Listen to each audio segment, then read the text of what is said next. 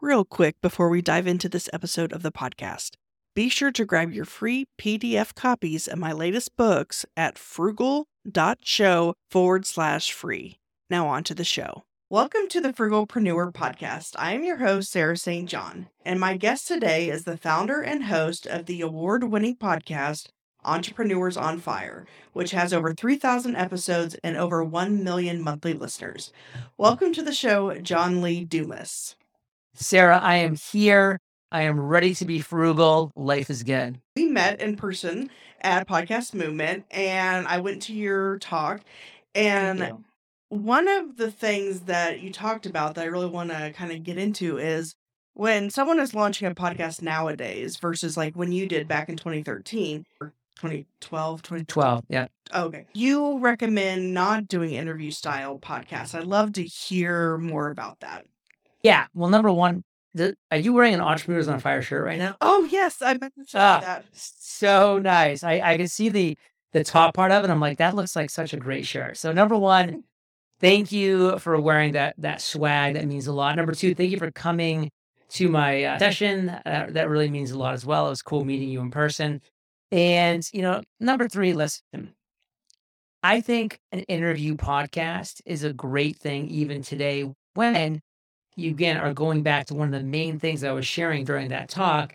You are providing the number one solution to a real problem in this world. So, for instance, with this show right here, if you are identifying within the space of being frugal and being good with your money and cost saving tips, all these things, if you're identifying a real problem within that niche that is not being solved in the interview space, then this is a great show for that.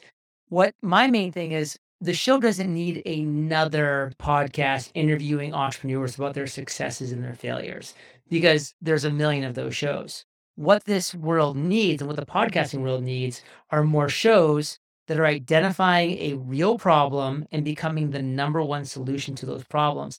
And it's so much easier to do that on a topic level basis because now you're in control of the content as a host. You can identify a real problem in this world and deliver the real solutions in a manner that you want because you have control. You don't really have control, by the way, about what I'm going to say today. I could say being frugal is stupid, it's the worst idea. I've interviewed 3,700 people and that's just dumb, dumb, dumb. Of course, I'm not going to say that because it's not, but I could and I could mean it. And that would be an interesting interview and it would kind of blow up some of your content. So it's like, I love when the host is in control and with a topic based show, it's all you. Yeah, that's a good point. And I've been actually thinking about I need to have more solo episodes Yeah. uh, where I can kind of shine and, and people get to know, like, and trust me more so than the guest. And how many episodes are you you releasing right now? I currently have almost 160, And how many is that like per week, per month? just one a week. Yeah. See, you need, as I as I mentioned in the session, I want you at three per week. I want you at one interview per week, but then I want you at least two short, short form, but really high impact and high value Wednesday and Friday shows. I want to see that happen. Okay, I will work on that. I was actually kind of thinking two a week, maybe an interview style show one day, and then a where I recommend like a tool or software that I use to recommend that's free or affordable another day. But three, uh, yeah, I could try that. And listen, Awesome. after after this interview, sit down, write the top 25 problems that people have around frugality. That's 25 episodes right there. Yeah, that's a good point. I will do that. I didn't expect to get a homework assignment on this, but I love it. Okay, next question, kind of along those lines, though. I know you've had a lot of big guests, and of course, a lot of this kind of goes back to 2012 and that podcasting wasn't as big and whatever as it is now. But you were able to get like Barbara Corcoran, Gary Vaynerchuk, Tony Robbins, all these people. Now, if someone wants to do that now, how would you go? Well, first of all, I guess how was your approach back then, 10 years ago, and how would that differ now?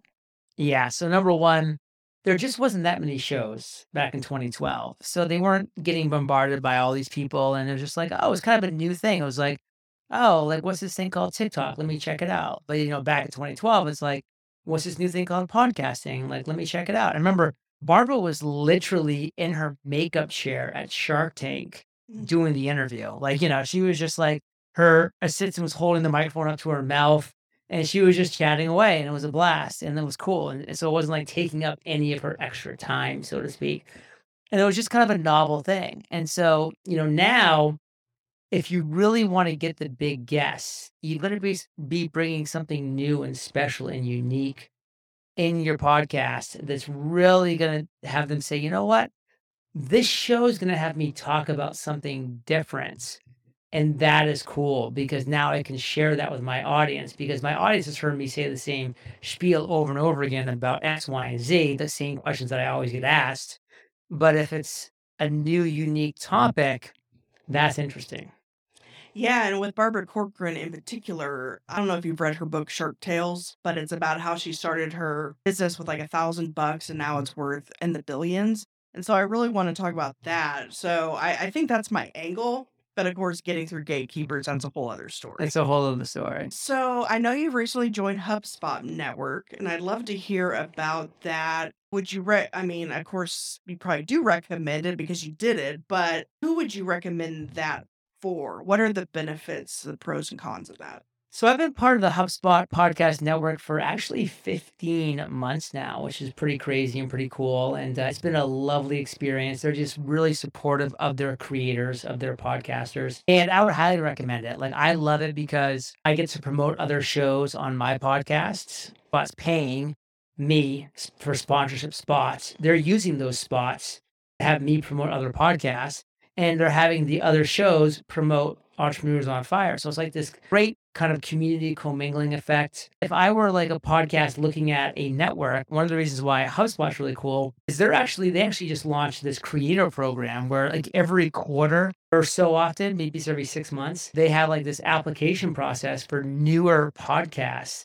And HubSpot actually will give you money to grow your podcast. Like they'll actually send you money to help pay for promotions and hosting costs and equipment costs and all that stuff. It's under the whole HubSpot Podcast Network banner. So they're really going big in the podcasting space. They're doing a lot of cool things, and uh, it's been really cool seeing them grow. Awesome. Yeah. What do you see as the future of podcasting?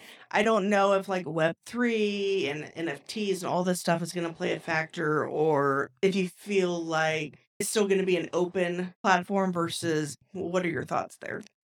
So podcasting's always held like a small space in people's day. It's never been what people do all day long. Like some people sit around and play video games all day, or they sit around and they watch videos all day long, or stuff like that.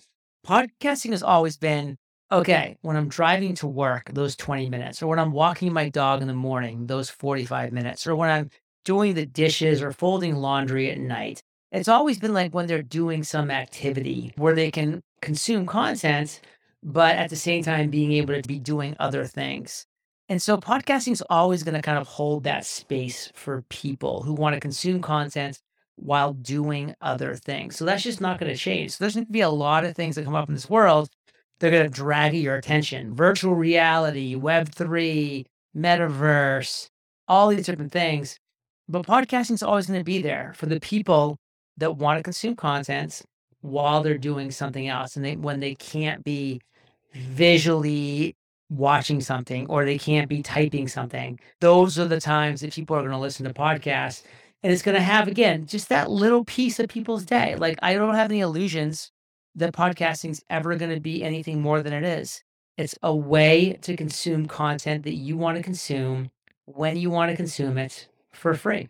And do you have any tips on the frugal side of things, whether someone's starting a business in general or a podcast? So when it comes to being frugal, I'm a huge fan because listen, people don't run out of ideas. People don't run out of passion or desire very often. What people run out of is money.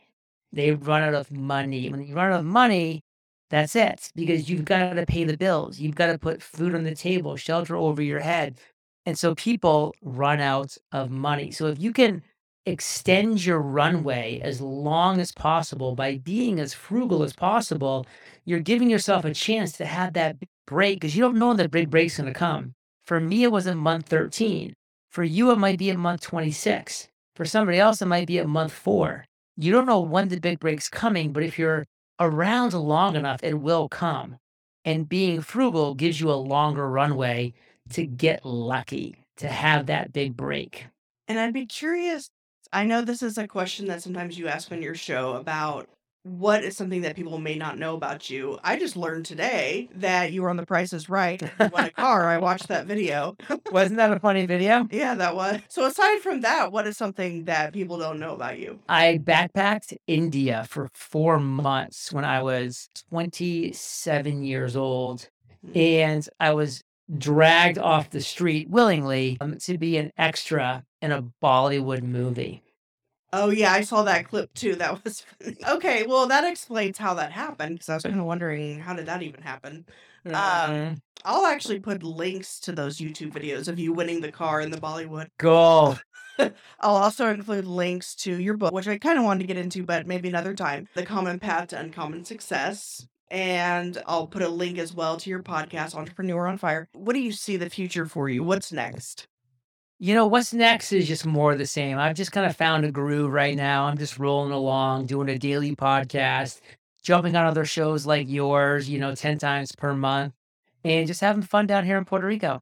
Well, awesome. Well, I appreciate your time today. People can go to eofire.com to check out your podcast. I'll also have show notes with links to everything we discussed at thesarahstjohn.com forward slash JLD. Thank you so much. Take care. Are you a frugalpreneur looking to connect with like minded individuals? Join our community on Slack, connect with fellow listeners, share your thoughts on episodes, engage in meaningful discussions, including money saving tips and entrepreneurial insights, and help shape the future of the Frugalpreneur podcast. Plus, you can submit your questions in written or audio form to be featured on the show. Let's build a supportive space together. Join us now at frugal.show forward slash slack. See you on the inside.